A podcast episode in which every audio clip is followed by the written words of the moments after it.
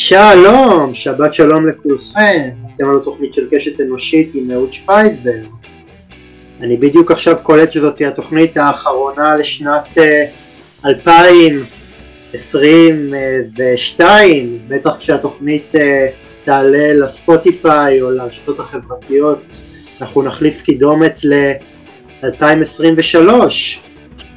אני מאוד מאוד מאוד מתרגש, וכרגיל אני שמח להיות בבימה המרכזית שלי שבה אני מראיין פעילים ויזמים חברתיים שהופכים את החברה שלנו לטובה יותר, תוכנית מיוחדת שכנוע גם מנחה אדם מיוחד על הרצף האוטיסטי.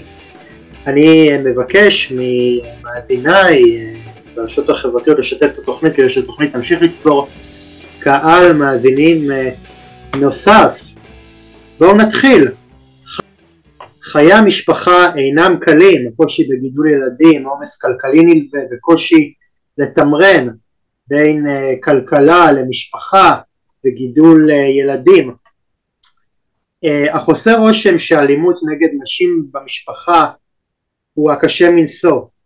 בת משפחה שנפגעת בתוך המשפחה לוקחת את הכאב החוצה, הכאב משפיץ את שגרת ימיה ויוצר מעגל אימה שיוצר גודש בגרון ונדמה שגם במקרה הזה יש כל כך הרבה נורות אזהרה אבל לרשויות אין מענה. בשביל להבין איך אפשר לשים סוף לממדי התופעה אני גאה להציג את האורחת שלי להפעם. היא בעלת ניסיון רב בייעוץ ארגוני ומערכתי במגזר הראשון והשלישי, ייעוץ והנחיה לשותפויות וייעוץ לתהליכים אסטרטגיים, בעבר מנהלת אה, מקצועית בשתיל, יועצת אה, למנהלים במגוון אה, מחלקות ויחידות במשרד הרווחה, יועצת אה, לארגונים חברתיים ושותפויות חברתיות, מרצה בתוכניות שונות לייעוץ ארגוני והנחיית קבוצות ויועצת בכירה ומנהלת משאבי אנוש בבית ספר לפיתוח מנהיגות בצה"ל, היא בעלת תואר ראשון בפסיכולוגיה ותואר שני בפסיכולוגיה חברתית. אה, תעשייתית וחברה בצוות שיתופים ומנהלת אה, יוזמת אה, של קווים אדומים, מיזם המנהל שותפות של כ-130 ארגונים כולל משרדי ממשלה, ארגונים חברתיים, קרנות פילנטרופיות ועסקים שפועלים יחד כדי לקדם מניעה של אלימות. האורחת שלי היא יסמין רובין קופר, שלום יסמין. שלום שלום אהוד ותודה שהזמנת אותי. בכיף, תודה רבה. שמחה להיות פה איתך. כן, תודה רבה לך. Uh, יסמין, uh, עושה רושם שהמצב של אלימות uh, במשפחה uh, לא יכול להיות יותר גרוע ממה שהוא עכשיו. אנחנו עדים לתופעות uh, כמעט חדשות לבקרים uh, של uh, אלימות כלפי נשים, אלימות uh, כלפי בנות uh, משפחה, uh, הרבה לפעמים זה, זה בת זוג, לפעמים זה ילדים שסופגים אה, אלימות, תופעה שבאמת אה, משאירה אותנו בחוסר אונים ממש, כי אה, צריך להבין שכשהאכיפה המשטרתית והמשפטית נמוכה אז ככה גם המקרים האלה הם מתגברים יש בכלל uh, מה, מה לעשות מול ממדי התופעה הזאת? אז קודם כל, אוי ואבוי אם לא היה מה לעשות, בוודאי שיש מה לעשות. אה, אני קודם אגיד משהו על התופעה שהולכת ומתרחבת, ואני אגיד שאנחנו לא באמת יודעים. אני אגיד שהמדידה האחרונה בישראל של היקפי התופעה, והיא הייתה חד פעמית, הייתה ב-2001, לפני 20 וכמעט 2, כמעט 22 שנים, ומאז לא היו מדידות בישראל שבדקו מה היקפי התופעה. זה ברור לגמרי שאנחנו שומע, שומעות ושומעים עליה הרבה יותר היום, אבל זה לא בהכרח כי יש יותר מקרים. סביר להניח שזה בגלל שיש יותר מודעות, יותר אה, אה נכונות לחשיפה, כמו גם למשל עם פגיעות מיניות בעקבות מיטו, קודם זה היה הרבה יותר מוסתר, היום יש הרבה יותר תעוזה ונכונות ופחות בושה, כמו שצריך להיות, לדבר על זה, אותו דבר גם באלימות שקורית בתוך הבית, בתוך המשפחה, בתוך הזוגיות, אין לנו דרך להעריך ולהגיד האם יש אה, הרחבה של התופעה. בשביל זה צריך מדידות.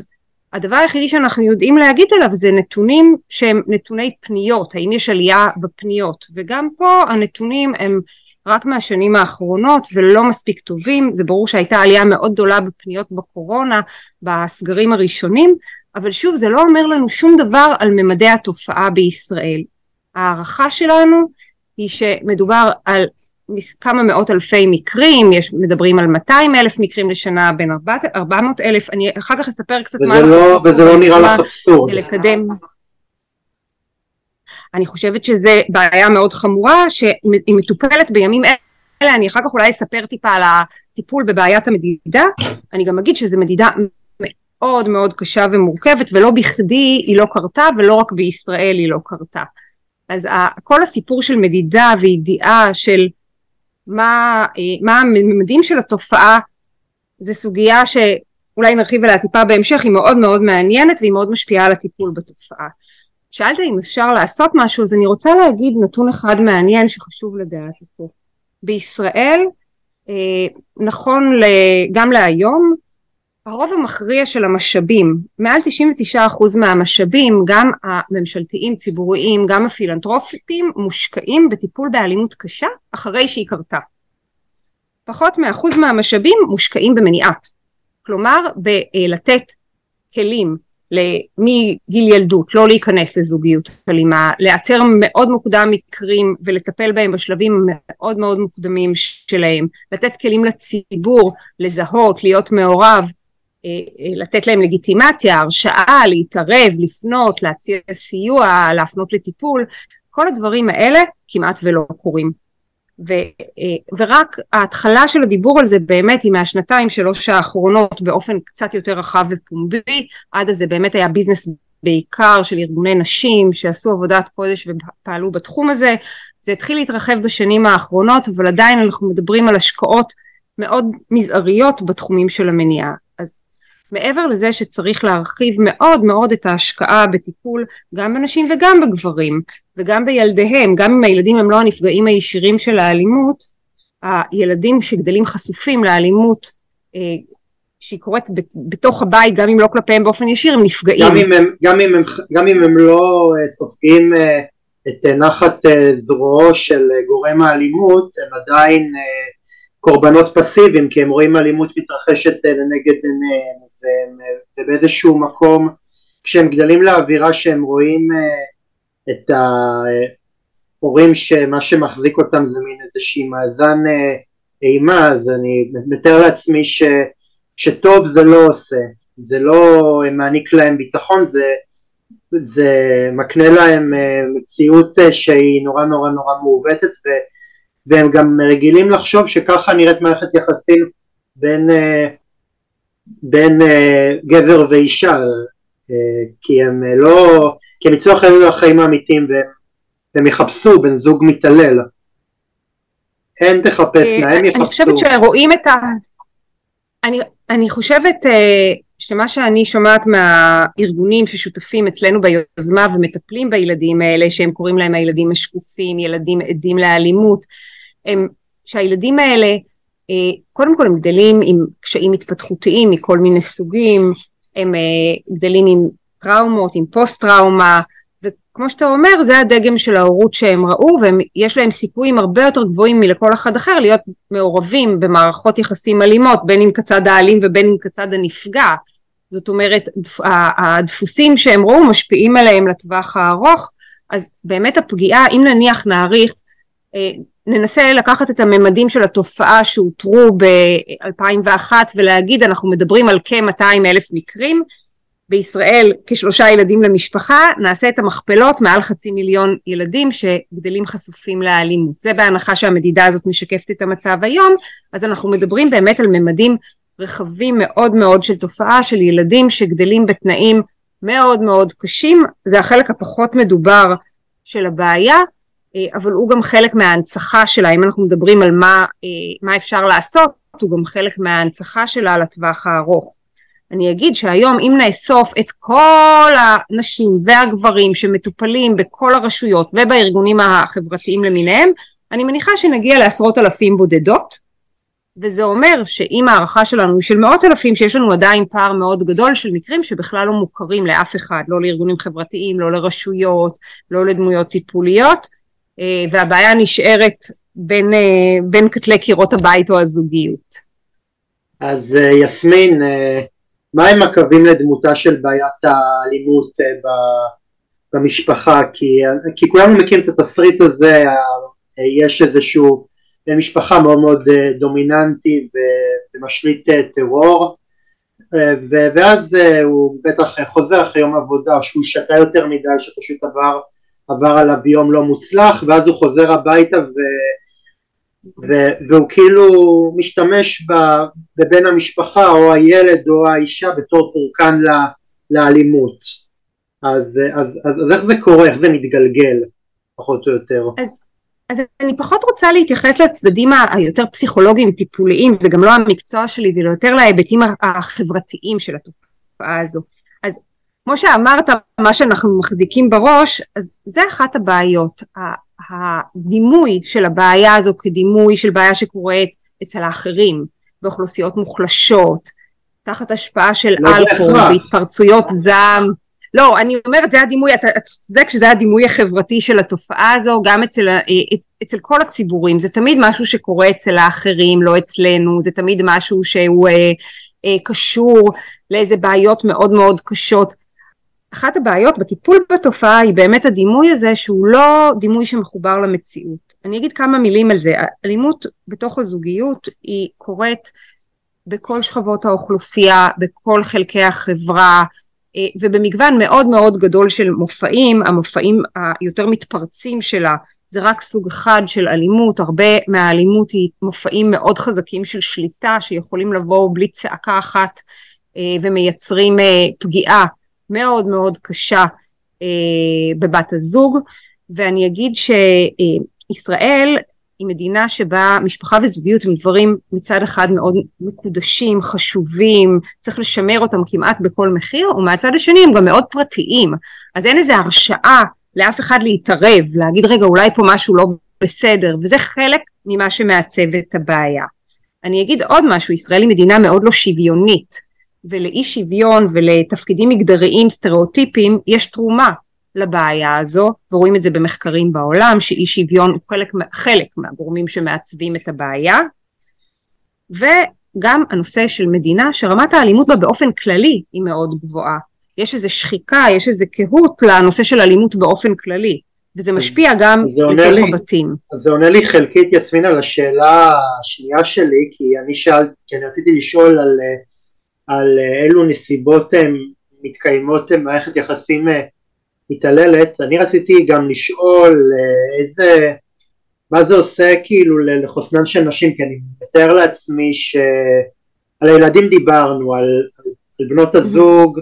אנחנו מן הסתם פחות רואים ברוב המקרים, אנחנו הרבה פעמים אומרים אוקיי, הילדים האלה צריך שיעברו למשפחות אומנה, צריך שמישהו אחר אה, יגדל אותם, על, על, ה, על הבת זוג אה, פחות מדברים כי היא נשארת עם, ה, עם הגבר המתעלל ופחות אה, ויש אולי פחות עוגנים שיכולה mm. לפנות אליהם אז אני רציתי לשאול מה, מה זה כן. נותן לחוסן הנפשי של האנשים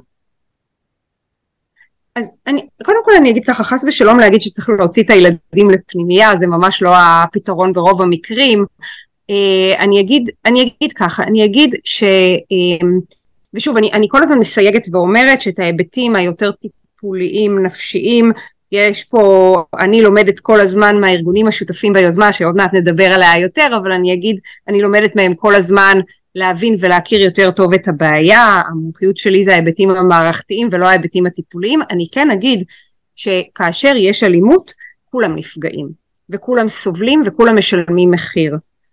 על הדבר הזה והטיפול והמענים צריכים להיות לכולם. גם לנפגעת שהיא בדרך כלל האישה ברוב המקרים גם לגבר שדרך אגב גבר פוגע ברוב המקרים הוא לא גבר שתופס את עצמו כגבר פוגע ומתעלל הוא גבר שירגיש פגוע הוא ירגיש שהוא חלק מה... שהוא זה שסובל בתוך מערכת היחסים וכמובן דיברנו על הילדים ולפעמים עוד מעגלים היקפיים של בני משפחה אה, מסביב.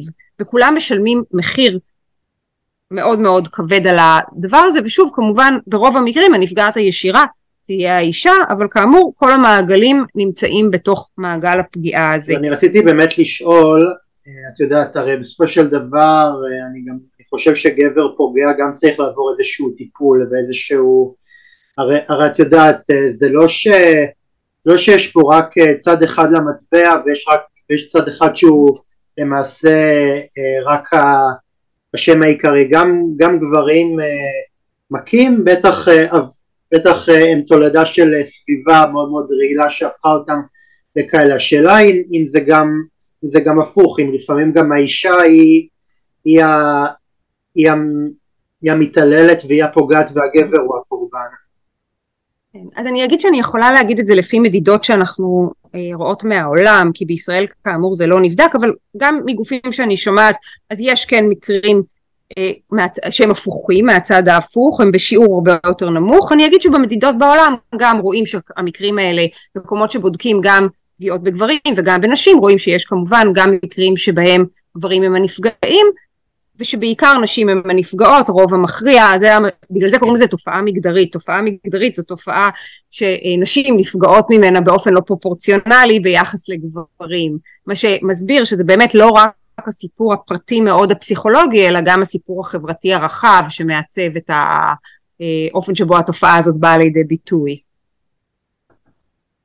אוקיי. Okay. אז, אז כן, אז אתה, אתה, אה, בוודאי שיש גם מקרים כאלה, והם לא הרוב ככל הנראה, אה, אבל, אה, אבל הם קיימים. דרך אגב, אני חושבת שבגלל שזה המיעוט, זה עוד יותר מורכב לזיהוי. כל תופעה שהיא מאוד חריגה, היא הרבה יותר מורכבת כן, ברור, לזיהוי, תראי, כי הנטייה כמו... היא... כן, ברור, תראי, זה כמו זה כמו להגיד ש, שרוב, ה, שרוב הגברים הם, הם אנסים כי לרוב הגברים יש את, ה, יש את היכולת ה, וה, והעוצמות הביולוגיות מה שלנשים אין אבל את יודעת אני לא אומר שאין מקרים כן אה, יסמין כן. הרבה פעמים רשויות אה, לא מצליחות להעניש את, את גורם הפגיעה ולהוציא צו הרחקה נגדו מה הקושי של רשויות החוק לשים את היד על מקרה האלימות? אני רוצה רגע לקחת אותך צעד אחורה כדי לענות על השאלה הזו. אני רוצה להתחיל מהשאלה מה זה אלימות. אני אגיד שהתפיסה גם החוקית וגם הלא חוקית החברתית של מה זה אלימות הולכת ומשתנה ומתפתחת במהלך השנים. אז דבר ראשון בשביל לתת מענה בין אם הוא ענישתי בין אם הוא טיפולי למשהו קודם כל צריך להגיד זה הדבר, זה התופעה.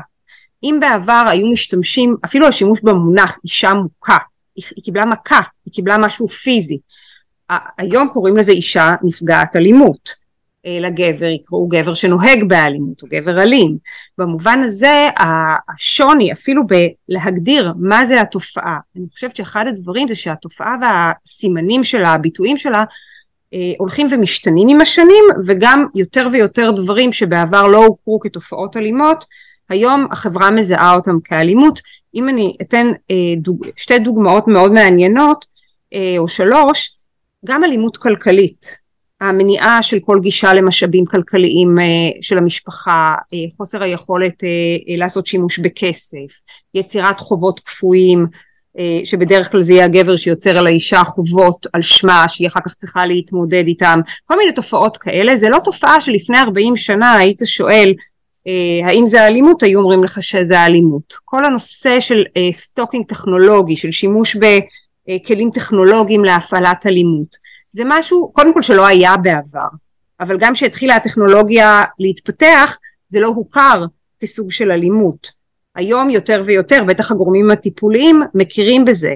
באותו האופן ההגדרה של אלימות אה, דתית ורוחנית, למשל אה, מניעה בכפייה של קיום מצוות, שהיא מאוד משמעותית אה, למי שחי באמונה, זה לא הוכר בעבר כאלימות. אז הדבר הראשון זה קודם כל בשביל לעשות משהו, צריך להגיד זאת התופעה, זאת האלימות, והדבר הזה דינמי. אני חושב שהאלימות קיבלה הרבה מאוד אה, פרשנויות ומשמעויות אה, ככל ש, שפתחו, שפתח, שחקו את ממדי התופעה, פעם אה, אלימות הייתה רק פיזית, היום גם מדברים על זה שאלימות גם יכולה להיות מילולית וגם יש קורבנות של פוסט טראומה מורכבת ש, שלא, שלא חוו אלימות אה, אה, פיזית אלא, אלא פשוט אה, חוו הרבה פעמים מצב שהם היו חשופים יותר מדי לאנשים שצעקו עליהם, הקטינו אותם, השפילו אותם ואז גם אפשר אה, לקרוא לזה אה, אלימות.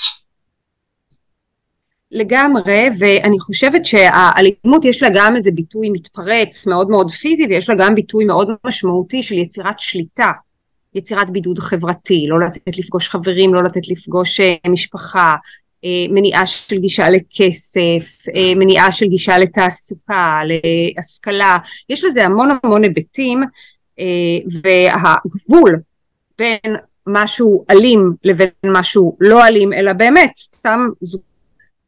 לכאן זה אה, סביר, זה, אם, אם אתה שואל את עצמך על אלימות, אתה אומר נניח זה המקום שבו החברה צריכה להתערב או הממשלה צריכה להתערב, זה לא מדובר פה על איזה גבול מאוד מאוד מאוד ברור שאפשר להגיד מעבר לזה זה כבר אלים. יש פה איזה אה, מנעד שהקצוות שלו הם הרבה יותר ברורים, באמצע שלו להיות, יכולות להיות תופעות שיכולות להיות ניתנות לפרשנות.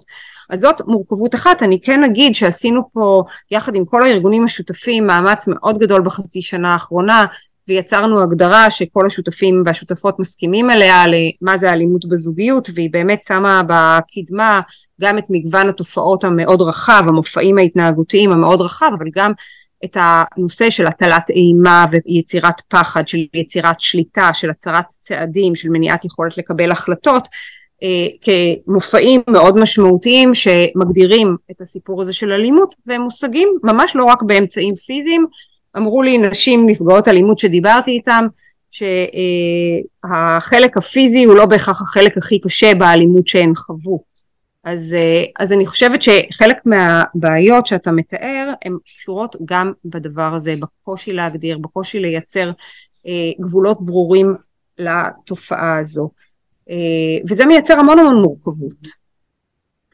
אה, יסמין, אה, איזה סל תמיכה היית מצפה מהרשויות המדינה להעניק לבת משפחה שעברה אלימות במשפחה, לא חייב להיות דווקא בת, יכול להיות גם בן משפחה, פה אני גם רוצה להיות, להעניק איזשהו ממדים שוויוניים, כי לפעמים כי לפעמים אנחנו מדברים יותר מדי על נושאים טפלים כמו אה, למשל אה, ניסיון להדביק את האלימות לגורם אחד מפריע ולא מתייחסים לסימפטום אז אני, אז אני מנסה mm. ככה כן. להיות, אה, להיות שוויוני כלפי כולם כשאני אומר אלימות במשפחה. כן.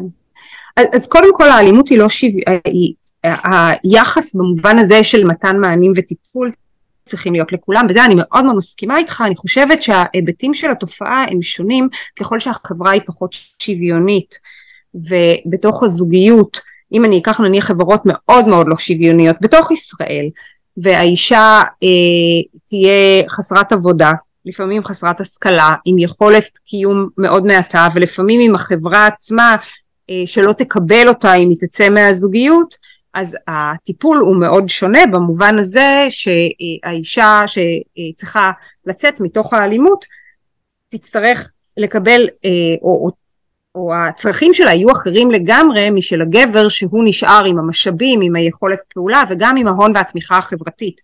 אז אני, אני רגע אגיד שכולם צריכים לקבל את הטיפול והמענה. אני אגיד שהענישה כשלעצמה כמענה אה, אם היא לא באה מלווה בטיפול ובשיקום, וטיפול ושיקום אי אפשר לכפות, אז היא, היא ברוב המקרים רואים חזרה לדפוס האלים. אז אתה שואל מה המדינה צריכה לתת, אני אגיד גם מה החברה צריכה לתת. אני אגיד ש, אה, שכאשר יש אה, זיהוי של האלימות, הוא דורש גם טיפול נפשי, ארוך טווח, תהליכי שיקום, ושוב אני מצטטת את הארגונים שעובדים איתי שהם הגורמים הטיפוליים, הם מדברים על שנים רבות של שיקום אה, ושל אה, אה, טיפול שנדרש. יש השלכות כלכליות מאוד מאוד משמעותיות. לפעמים יש צורך בהרחקה פיזית, בכליאה, במאסר, בהרחקה בכל מיני אמצעים אחרים ויצירת הפרדה ממש פיזית בין בני הזוג. כשיש ילדים צריך לתת מענה למורכבות שנוצרת סביב זה שבתוך המערכת יש ילדים שהם ילדים של שני בני הזוג. אני אגיד שאם מסתכלים בפרספקטיבה אני אגיד ככה, בסוף שנות ה-70 לא היה בישראל שום טיפול, שום מענה ושום הכרה בבעיה, עד שבאו ארגוני נשים והקימו את המקלט הראשון, את המרכז הטיפולי הראשון, כשמסתכלים על זה היום אנחנו יכול, אפשר לראות איזה דרך עברנו בישראל גם בהיבט של המענים והחדשנות שהחברה האזרחית מביאה וגם בהיבט של המענים הממשלתיים בתוכניות של שיקום, גם טיפולי וגם כספי, בתוכניות של טיפול וביכולת להוציא אישה בצרה גדולה למקלט ולתת לה שם הגנה. ועדיין אני אגיד שהמשאבים הם נמוכים מדי הצרכים הם כמעט תמיד מאוד אישיים אה, ועדיין אה, אה, יש חוסר מאוד מאוד גדול בישראל של משאבים לדבר הזה, בעיקר שהמשאבים היום מושקעים באותם מקרים שהמערכת מכירה, כאמור נניח אפשר להגיד בהערכה גבוהה, כ-30 אלף מקרים שהמערכת, כנראה זה קצת פחות, אבל שהמערכת מכירה, הערכות הן שיש הרבה הרבה הרבה יותר מזה. אז אנחנו מסתכלים על המקום של המענים גם מהמקום של מה חסר. אה, יסמין, אה, מהו המגזר שכיום אה, הכי נפגע מהיעדר הטיפול של הרשויות באלימות בתוך הזוגיות? תראה, אנחנו, אני אגיד קודם ככה, אנחנו לא יודעים, כמו שאמרתי קודם, אנחנו לא יודעים כמה יש, אנחנו לא יודעים איך התופעה מפוזרת בישראל, בהנחה שאתה מדבר במגזר, אתה מדבר לא על מגזר ראשון, שני, שלישי, אלא על חלקים בחברה בישראל, אני אגיד שלפחות מבדיקה שאנחנו עשינו ב-2018-2019 אז אה, גם ל... קודם כל יש אה, הרבה פחות מדי מענים לגברים. אה, ובמענה אני מדברת על גם מענה טיפולי, גם מענה מניעתי, אז פחות לגברים. אני אגיד שצעירים וצעירות, בעיקר כאלה שהם עוד לא בזוגיות ממוסדת, יש חוסר מאוד גדול במענה, סביר שהם לא יגיעו למרכזים לטיפול באלימות במשפחה, הם לא במשפחה, אבל שם הדפוסים האלה מתחילים אה, להיווצר ושם המופעים האלה מתחילים לקרות. אה, בחברה הערבית חסרים מענים, אה, גם טיפוליים וגם הגנתיים, בחברה החרדית אין מספיק מענים. באופן כללי יש חוסר מאוד גדול, אני חושבת שאם, תס... ו- וכמובן הטיפול בילדים שחשופים לאלימות, המרכזים הטיפוליים מציעים להם מענה, אבל המענה חייב להיות הוליסטי בכל המערכות שהם נמצאים בשם, בהן, וגם שם יש עדיין אה, דרך ללכת. ו- וכמו שאמרתי, וחשוב לי להדגיש את זה, כי באמת זה תחום עיסוק מרכזי של השותפות פה, העיסוק במניעה הוא מאוד ראשוני וצריך להתרחב באופן מאוד רחב, ולא רק באחריות הממשלה. אז אז כל העיסוק הזה בשלב שלפני או בשלב שאפשר לעצור את זה כשזה רק מתחיל הוא עוד באמת בחיתוליו. כן אבל את יודעת אה, אני חושב שזה גם אה, תלוי תקציב נגיד בתקופת הקורונה אה, הרבה הראשונים לספוג את קיתונות הביקורת היה משרד הרווחה כי הרבה פעמים האימהות או בני המשפחה נשארו עם, עם בן זוג או אבא המכה באותו בית, לא היה לאן, אה, לאן לברוח והרבה פעמים שאלו אה, הרבה מאוד אנשים שחיפשו במי לקלוט את האשם אז הרבה פעמים שאלו אה, איך, איך נוצר מצב כזה, איך אף אחד לא פותח את, את מוסדות הרווחה? במקרים שהם כל כך כל כך דחופים, הם כל כך בוערים, שזה באמת אה, מצב מסכן חיים לא פחות מהקורונה, איך אף אחד לא עושה משהו כלפי זה, אז אני באיזשהו מקום חושב ש, שהעוגנים הם צריכים להיות uh, הרבה יותר uh, נר, נרחבים, אני חושב שדבר ראשון, דבר ראשון כתנאי לכל היה צריך פשוט להפריד uh, כוחות, להוציא את האישה מהבית, מהמצב המסכן חיים הזה, ולשים אותה באיזשהו מסגרת אלטרנטיבית. כל זמן ש... כל מה ש... ש, שמטפלים בזה. מטפלים... אז אני אגיד שזה אה, לכאורה נשמע פתרון, בפועל הסיפור הוא מאוד מורכב. קודם כל אני אגיד שהרוב המכריע של המקרים כאמור לא ידועים לנו. בשביל שיעשה איזשהו מעשה טיפולי הגנתי כלשהו, האישה צריכה לבקש אותו, ליזום אותו, להיות מוכנה אליו, גם זה לא תמיד קורה, אי אפשר, אישה היא לא חסרת ישע, אי אפשר להוציא אותה בכוח מביתה ולהוציא מישהו מהבית זה דבר אה, מאוד מאוד דרמטי, הרוב, לא כל אחת מוכנה גם אם היא בסכנה לצאת, יש נשים שאם הם יצאו לא תמיד החברה תאפשר להם לחזור, יש אה, השלכות חברתיות מאוד רחבות, זאת אומרת מה שלכאורה נראה אה, פתרון מיידי, זמין, אפשרי והוא רק עניין של תקציב, יש לו אה, הרבה מאוד השלכות אחרות שיכולות לפעמים לעכב אותו מלקרות. אני אגיד שחלק מהסיפור זה איך החברה מתייחסת לזה, באיזה אופן התופעה הזאת ממוסגרת, באיזה אופן היא נתפסת, מה נחשב לגיטימי, מה לא, ומה התפקיד של החברה מסביב כשהם עדים לאירוע אלים. אני אגיד שעשינו סקר לפני uh, כחצי שנה שבדקנו עם מעל אלף uh, משתתפים ומשתתפות, גם בדקנו על התנהגויות שונות, בעיקר לא על uh, לא התנהגויות פיזיות, האם הן נתפסות כאלימות, וראינו שבעיקר התנהגויות פיזיות מזוהות כאלימות, ושהציבור עדיין לא מזהה בצורה טובה התנהגויות אלימות אחרות כאלימות, אבל גם שאלנו מה מכר של בני הזוג האלה צריך לעשות? האם הוא צריך להתערב? האם הוא צריך להפנות אותם לעזרה? האם הוא צריך לפנות לרשויות בעצמו? ובאופן כללי, אגיד, למעט בסכנת מוות, הציבור נטה לא להתערב. אני אגיד, אני אגיד לך, את, אני אגיד לך uh, מה אני חושב, וזאת רק פרשנות שלי, אני לא מתיימר להיות uh, mm-hmm. איש מקצוע. אני חושב שאלימות uh, פיזית משאירה סימנים, ולאנשים הרבה יותר קל uh, קל לאסוף עדויות uh, כשמדובר באלימות uh, פיזית, לעומת זאת כשאלימות מילולית היא מילה כנגד מילה, מישהו אמר משהו, אתה אומר משהו, ובאיזשהו מקום יש בזה גם, uh, גם הרבה מאוד פרשנות, כי, כי, כי לא תמיד בן אדם יכול לזהות משהו כאלימות מילולית, אז, אז כן, כשזה מילה כנגד מילה יותר קשה להוכיח שאין לך אחות, ולעומת זאת כשיש לך אלימות כשזה אלימות פיזית זה משאיר סימנים, אז אתה יכול להגיד הנה יש לי, יש לי סימן, אני יכול להעיד, מישהו ראה, ראה את זה קורה, אבל באלימות מילולית כאילו קשה להוכיח. אני אגיד שהרבה פעמים יש עדויות, ושוב זה מכניס את הסיפור של איך הסביבה רואה את זה, למשל בהרבה מאוד מקרים נניח גבר יגיד לאישה שהיא לא יכולה לפגוש חברים וחברות ולא יכולה לפגוש את המשפחה וילך ויבודד אותה והסביבה רואה את הבידוד ההולך ומתמשך. בהרבה מהמקרים היא גם תספר סיפורים אה, שמסבירים את זה כי יהיה קושי להודות בזה שמשהו לא בסדר קורה.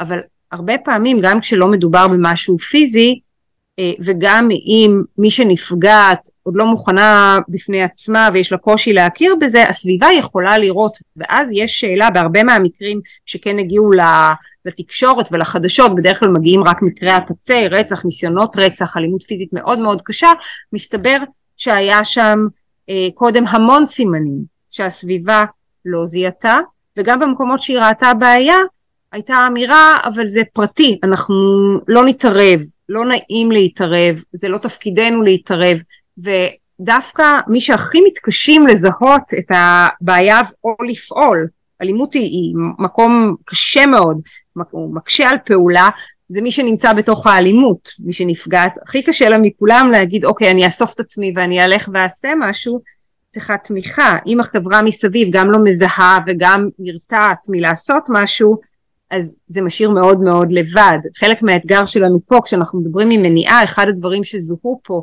זה להגביר מאוד את המודעות של הציבור, גם לזהות, לדעת להסתכל ולראות שמשהו לא בסדר קורה, וגם אה, להיות עם נכונות לפעול. לפעול זה לתת תמיכה, אה, להגיד אני רואה אותך, לפעול זה אה, גבר שיבוא יגיד לחבר שלו, תשמע משהו פה לא בסדר, אתה צריך ללכת אה, לטיפול, אתה עושה דברים שהם לא בסדר, ושהדברים האלה יהיו אה, גם מקובלים וגם לגיטימיים. זה חלק מהדבר שצריך לקרות אם רוצים לצמצם את ממדי התופעה בישראל. אה, יסמין, באילו עוד אופנים אה, אלימות כלפי בנות משפחה אה, שהתחילה בתוך הבית יכולה גם להמשיך לאחר שהגבר האלים הופרד מהם המשפחה?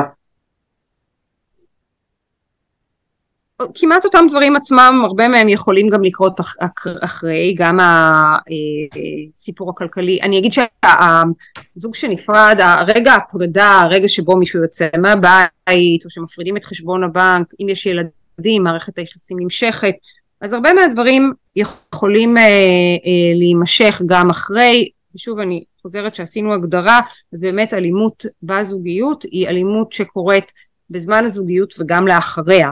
הרבה מהתופעות יכולות להימשך גם אחרי שבני הזוג אה, אה, נפרדו, לפעמים יש פרדות וחזרות, גם נשים שהיו במקלט לפעמים חוזרות לאותה מערכת יחסים שבגללה הם נכנסו למקלט מלכתחילה, מכל מיני סיבות, אבל האלימות לא עוצרת בפרידה, אולי אם לא גרים באותו בית יהיה לו יותר קשה למשל לנעול בבית או, או להגיע פיזית ולהרביץ אבל הרבה מהדברים המעקבים הבידוד ההכפשות הבעיות הכלכליות האלימות הכלכלית יכולות להימשך אה, גם אחריי והתלות נמשכת אה, גם אחרי שהקשר אה, פורק. ככה שגם כשמסתכלים על מניעה אני, ואני כל הזמן מחזיקה את הראש הזה כי זה הראש שלנו צריך להסתכל על ההסלמה שקורית לפעמים סביב הפרידה וגם איך אפשר למנוע אותה וגם לתת לציבור ולאנשים ונשים כלים לראות שהאלימות אה, אה, לא עוצרת בפרידה הרבה פעמים.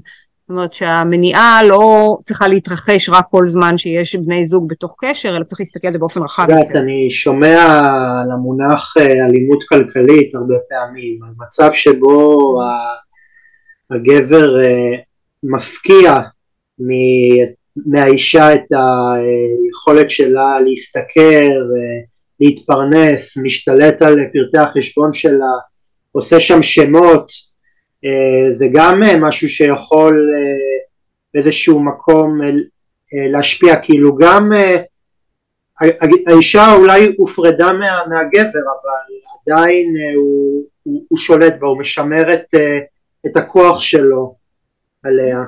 Mm-hmm. נכון. אז, נכון. אז זה דבר ש... וכך ש... גם בעוד סוגי האלימות. כן, כן, זה, זה אנשים בדרך כלל שלא מסוגלים uh, לוותר על, ה, על הדפוס הזה של, ה, של השליטה, הם רוצים לשלוט בכל מחיר. ו, וזה דבר שהוא... כן, את רצית לומר משהו? כן, אני, אני רוצה רגע להגיד משהו כללי, כי באמת אמרתי קודם שרוב ה, אה, האנרגיה והמשאבים הולכים היום בישראל לטיפול, ההערכות שאני אה, שמעתי הם שכל המטופלים היום במערכת, בטח הציבורית, הם אחרי לפחות חמש שנים של אלימות קשה. עכשיו, כשאנחנו קיבצנו פה את כל השותפות המאוד רחבה הזאת בשיתופים, שיתופים זה ארגון שהמומחיות שלו, הארגון שאני עובדת בו, זה ארגון שהמומחיות שלו זה טיפול בבעיות חברתיות מורכבות. טובות באמצעות שיתופי פעולה רב מגזריים. אנחנו עובדים במודל שנקרא קולקטיב אימפקט ובעצם מביאים סביב השולחן כארגון את כל בעלי ובעלות העניין כדי שביחד נזהה מהם מנופי השינוי. איפה המקומות שצריך להשקיע בהם את המאמץ המשותף כדי לייצר שינוי. והמקום שאנחנו זיהינו פה במשותף זה את הסיפור של לעצור את האלימות לפני שהיא קרתה או בראשיתה. ש, לא משנה כמה אנרגיה נשקיע במה שקורה אחרי וצריך להשקיע הרבה יותר משאבים ממה שיש היום בכל האזורים גם בטיפול אחרי בלי עיסוק שיטתי מאוד במניעה זה לא יעבוד ואני רוצה לחבר את זה למה שאמרת עכשיו כי למשל.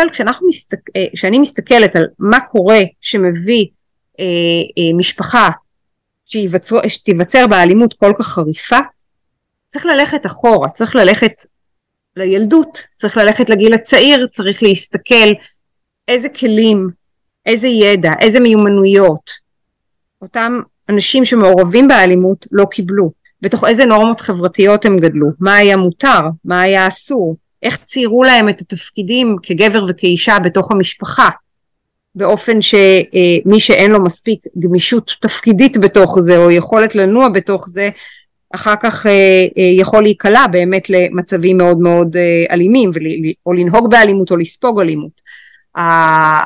ההסתכלות על הדבר הזה היא צריכה להתחיל הרבה הרבה קודם. לכן גם באמת יש פה, יש לנו פה קבוצה מדהימה שעובדת בשיתוף של הרבה מאוד ארגוני ילדים, נוער, משרד החינוך, להסתכל איך עושים מניעה ראשונית, מה צריך לעשות עם ילדים ונוער מ-0 עד 18 כדי שבעתיד הם יהיו פחות אלימים. אני חושבת שהנושא הזה של מניעה, שיש תחומים בחיים בישראל שכבר נמצאים יותר במודעות, אם אתה מסתכל על אה, מניעת סרטן, אם אתה מסתכל על מניעת אה, השמנה קיצונית, אם אתה מסתכל על כל מיני אה, נושאים שההבנה של מה המניעה, כמה המניעה היא חשובה יותר מפותחת היום, אז בנושא הזה אנחנו בתחילת הדרך. הגופים המאוד מקצועיים יודעים להגיד את זה בצורה מאוד מאוד ברורה.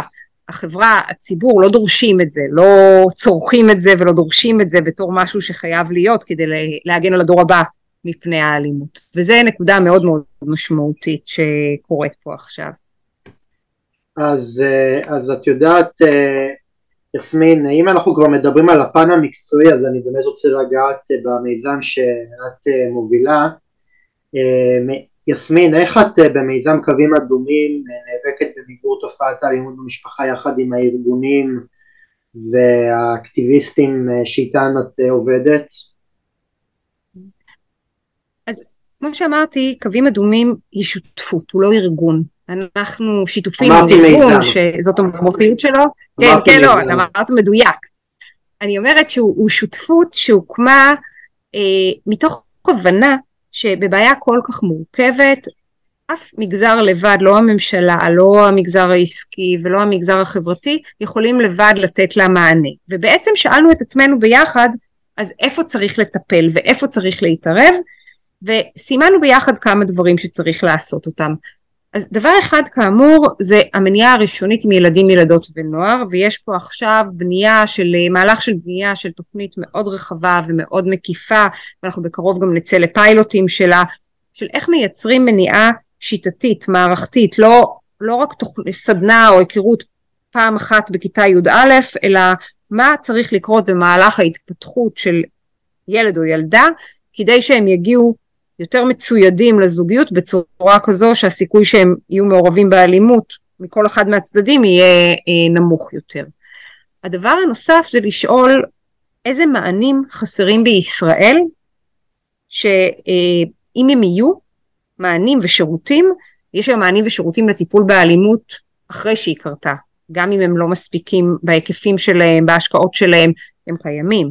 איזה מענים ושירותים קיימים שהם מקדמי מניעה למשל אם יודעים שהתפרצות, שהאלימות מתחילה להתהוות בתחילת הזוגיות אצל הגיל הצעיר, מה צריך להקים בשביל צעירים וצעירות? כדי שיהיה להם שירות שעוזר להיכנס לזוגיות בצורה טובה עם הבנה של איפה הגבולות עוברים. אז יש אני... פה עכשיו, כאמור...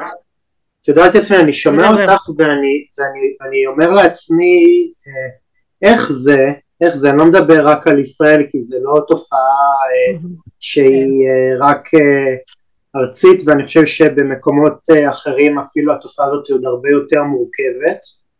איך זה שלא מלמדים בנים ובנות איך לחיות בזוגיות, מלמדים אותם על, על מלמדים אותם על אהבה, מלמדים אותם חינוך מיני, על, על לחיות בזוגיות, הניהול הזה זה משהו שאפילו לא, לא לפעם אחת, הרי, הרי, זה, הרי אתה מן הסתם חי עם בן אדם אה, תקופה מסוימת, פרק זמן מסוים, ואתה לא, לא לומד את, ה, את המהות אה, של, של זה, דבר שהוא הכי, הכי בסיסי בקשר. נכון, אתה שואל שאלה מעולה.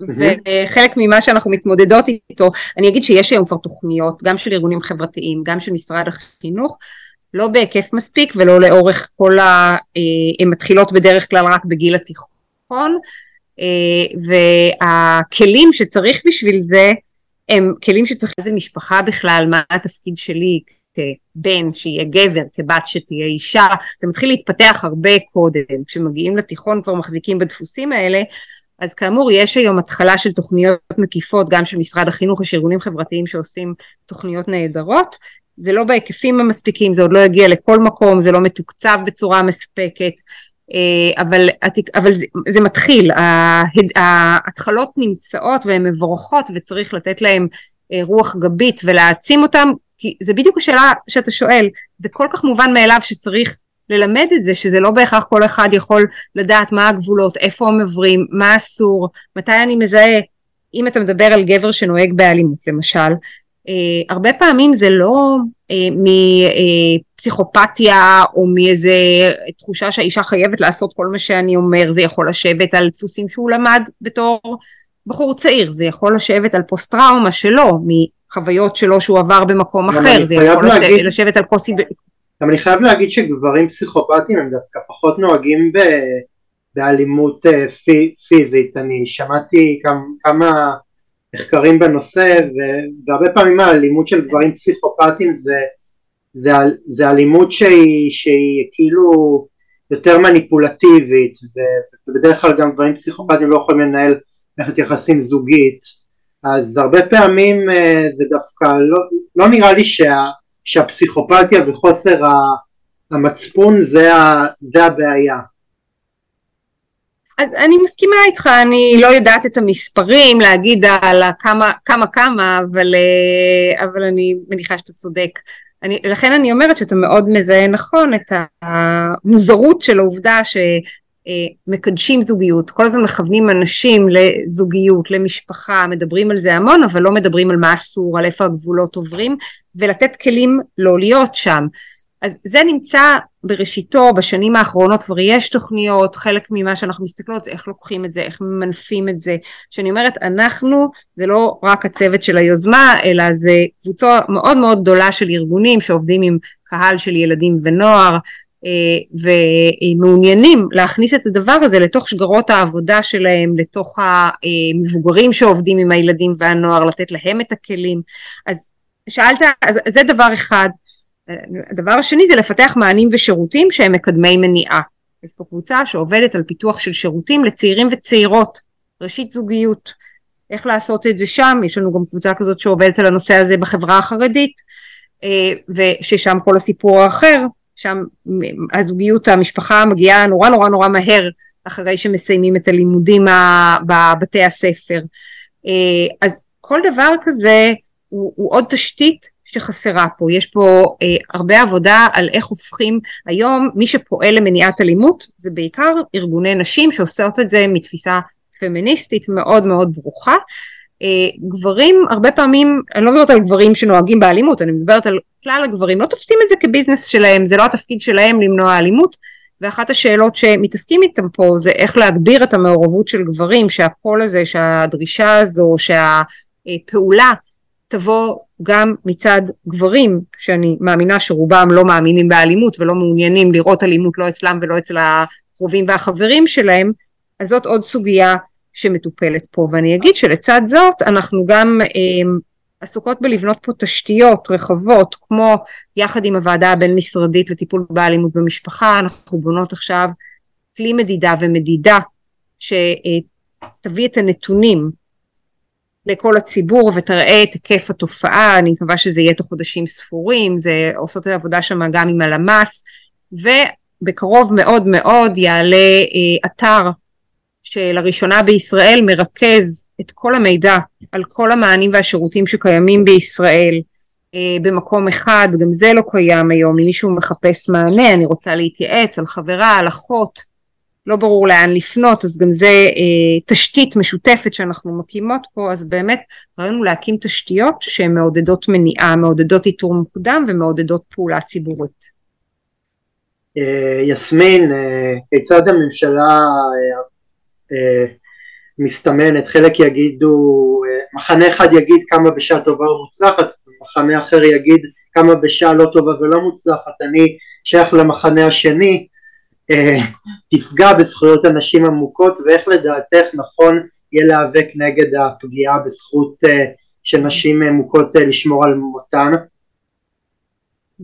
אז קודם כל אני אגיד שאני מציעה ככה את השימוש במונח נשים נפגעות אלימות וכאמור אני הייתי רוצה לראות את הממשלה, כל ממשלה מתעסקת לא רק בנשים הנפגעות אלא בציבור כולו בחינוך ובמניעה וגם בגברים שהם אה, אלימים ונוהגים באלימות אה, כי בסוף בסוף האישה היא האחרונה שיכולה להפסיק את האלימות, היא הצד הנפגע והייתי רוצה לראות את המענים הרחבים גם לגברים. אתה שואל אותי על הממשלה, אני קודם כל אגיד שכשאני אומרת שהממשלה שותפה ביוזמה, העבודה שלנו היא עבודה מצוינת עם הדרג המקצועי במשרדי הממשלה, לא עם הדרג הפוליטי. אני אגיד שאני לא יודעת. אני באמת באמת מתקשה להגיד. אני שומעת קולות לכאן ולכאן, אני יכולה רק לשתף בתקווה שלי. אה, אני יודעת שכבר בהסכמים הקואליציוניים הייתה אה, החלטה לא להצטרף לאמנת איסטנבול, שהיא האמנה הבינלאומית למאבק באלימות נגד נשים, שישראל אה, הוזמנה להצטרף אליה והייתה בתהליכים לבדוק את האפשרויות, להיכנס, והייתה אמירה שישראל לא תצטרף. אני אגיד שזה כאישה וכפמיניסטית זה מצער אותי, אני לא, אני מצד שני לא חושבת שזה משהו שאומר שלא יטפלו בתופעה. אה, אני רק יכולה להגיד שאנחנו נעשה כל מה שאנחנו יכולות כדי להמשיך ולגייס את הממשלה על ענפיה השונים אה, לפעול בנושא בצורה הכי טובה וכאמור הדרגים המקצועיים עושים לא עבודה את יודעת זה לא דיבורים בעלמא הסדר יום המיזוגני וה... והשוביניסטי הוא כבר, אה, הוא מתדפק על, אה, על דלתנו וצריך להיות אה, חירש בשבילו לשמוע את זה. זה, זה, זה, נור, זה נורא נורא בעייתי כי כשאבי מעוז אומר ש, שכל התפקיד של האישה זה להוליד ילדים, שיש רבנים שאומרים שנשים מזנות את רוח צה"ל וזה ש... הרבה פעמים אישה אם היא מקבלת אה, אני יודע מה איזושהי מכה אז היא אז היא אה, אז היא אשמה כי היא הייתה צריכה לספק את היצרים של הגבר אז אה, אמירות נורא נורא בעייתיות נכון, ומילים נכון. מילים, מילים קובעות מדיניות ו, וכשזאת הרוח שיוצאת או טלי גוטליב אישה חילונית עומדת לצד נאנסים אז אה, אין לזה, אין לזה צורה זה מעשים שפוגעים במדיניות אה, שאת כפמיניסט מנסה לקדם. אני, אני מצטרפת לדאגה, אני חושבת שבאמת אה, חלק מהאמירות האלה וחלק מה... גם מעשים יש מאחורי האמירות לפעמים, הן מאוד מאוד מדאיגות.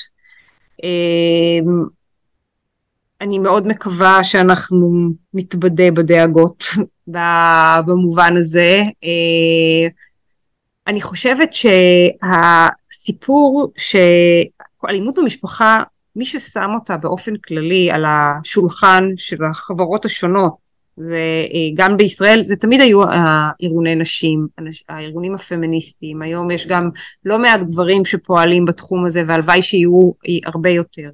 הזרם שאתה מתאר הוא, אה, אה, הוא באמת אמירות שמדאיגות, מדאיגות אותנו, מדאיגות אני חושבת את הציבור, את הציבור שמעוניין אה, לראות פחות אלימות, אני חושבת שאחד הדברים המדאיגים, מכיוון שנשים הם אלה שהם היום, גם בגורמים המטפלים הם, ה, הם הרוב, העובדה שיש פחות נשים שיושבות סביב שולחנות קבלת ההחלטות, או כמעט ואין נשים, היא עובדה כשלעצמה אה, שמדאיגה ועלולות להיות לה השלכות אה, אה, לא פשוטות גם על הנושא שעל שולחננו פה בשיחה הזו.